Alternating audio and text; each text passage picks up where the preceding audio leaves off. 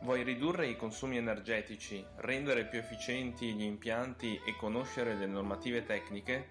Sono Fausto, responsabile commerciale della Mardegan Fabio ed in questo podcast parleremo di efficienza energetica, energie rinnovabili, impiantistica, automazione e normative tecniche. Ciao e benvenuto nel podcast della Mardegan Fabio.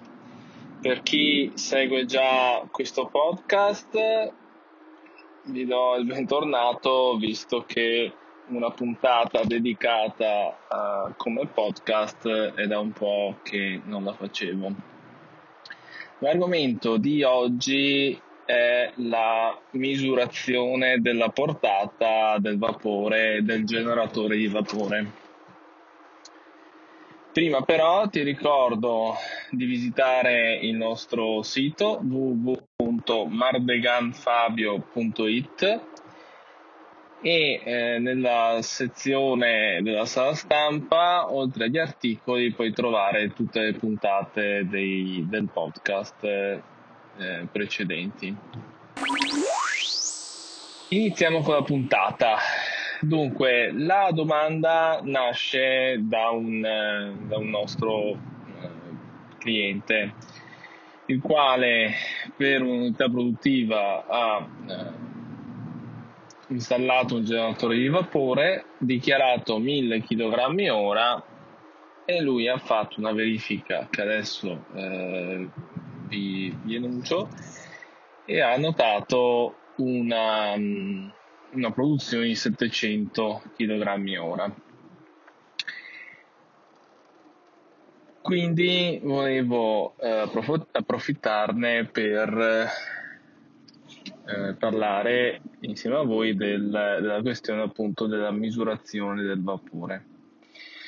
Innanzitutto, come mh, mm, ho già spiegato però per chi eh, non fosse diciamo del tecnico, il generatore di vapore è un macchinario con il quale eh, attraverso la, fa- la fiamma eh, bruciata dal, dal, bruciatore che può avere un combustibile come il metano, GPL, quindi gassoso, oppure liquido come gasolio e così via, o anche altri tipi di combustibili, la fiamma va a scaldare l'acqua e la porta in ebollizione ad una eh, pressione più alta di quella atmosferica in modo da permettergli di fare un tragitto più lungo e soprattutto di far passare più energia in, una tubazione di diametro minore.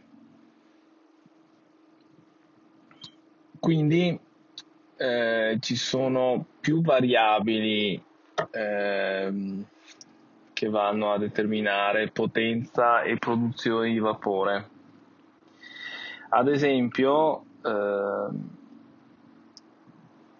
io posso avere un vapore ad una pressione più bassa, eh, però eh, con una temperatura decisamente più alta rispetto a quella eh, del, della curva pressione temperatura del vapore per cui in questo caso avrò un vapore surriscaldato e quindi una parte dell'energia che è spesa per eh, produrre il vapore, quantità di vapore, viene spesa per scaldare il vapore stesso. Altra variabile è la temperatura dell'acqua in ingresso al generatore di vapore. Come l'ho detto più volte, eh, al generatore di vapore bisogna che l'acqua di alimentazione entri almeno a 70 gradi centigradi. Questo per la questione del, dell'ossigeno di sciolto, dei prodotti chimici e dello shock termico. Quindi anche qua se io entro con acqua a 15 gradi eh, è diverso rispetto a entrare con acqua a 70 gradi comunque cambia circa un 10% della, della potenza del generatore però partite dal presupposto che i costruttori considerano almeno 70 gradi centigradi di, dell'acqua in, in alimentazione. Detto questo, mm, vediamo in, in, particolare un po' di tecniche per eh, misurare la portata del vapore. Innanzitutto, verificare il consumo di metano. Dunque, un chilo di vapore sono circa 600 kcal ora. Per cui se io vado a moltiplicare la portata di vapore per 600 la divido per 860 che è il coefficiente per passare da kcal ora a kilowatt. Diviso 10 eh, che è circa il potere calorifero del, del metano ho la portata di metano. In funzione a questo vado a verificare se sul contatore di metano sto effettivamente consumando questa portata di, di, appunto, di metano e questo è un modo. Un altro modo è quello di misurare l'acqua in ingresso al eh, generatore di vapore. Naturalmente la, la, pompa non è sempre in azione perché regola su un livello qualsiasi tipo di, di generatore più o meno sia, eccetto quelli a serpentino. Per cui dovrò fare una stima sulla mezz'ora, su un'ora di quanta acqua è stata consumata e quindi so quanto vapore in quell'ora è stato consumato. L'altro sistema un po' più empirico è quello di misurare l'acqua che riempie il, um, la vasca di alimentazione del generatore di vapore, evitando che eh, si vada a, eh, vada a tornare condense, che il vapore sia tutto a perdere anche in questo caso posso verificare quanto vapore il generatore va, va, sta producendo.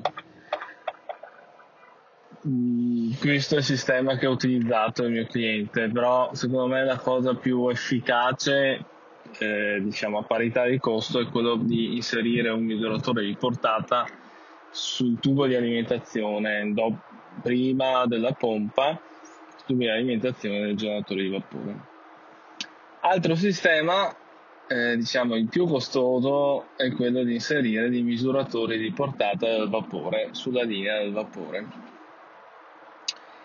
Eh, sistema diciamo più affidabile, eh, più funzionale, ripeto, il più costoso eh, va bene se, eh, soprattutto con l'idea dell'Industria 4.0, vogliamo monitorare effettivamente la produzione di vapore. Così diventa fondamentale farlo. Se invece si vogliono fare delle prove per verificare di, diciamo, di, di, di, un primo aspetto la portata del generatore o del macchinario, la cosa migliore è utilizzare i sistemi che vi ho detto prima. Beh, direi che è tutto. Se avete altre soluzioni potete eh, contattarmi per telefono al 320 1689 155 oppure su Telegram, Faust underscore Mardegan.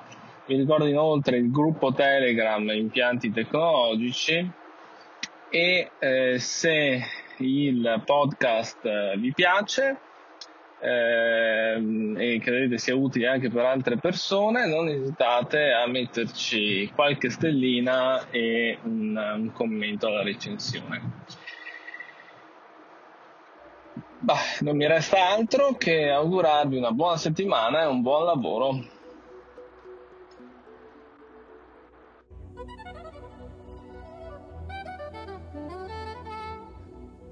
Vuoi ridurre i consumi energetici, rendere più efficienti gli impianti e conoscere le normative tecniche? Sono Fausto, responsabile commerciale della Mardegan Fabio ed in questo podcast parleremo di efficienza energetica, energie rinnovabili, impiantistica, automazione e normative tecniche.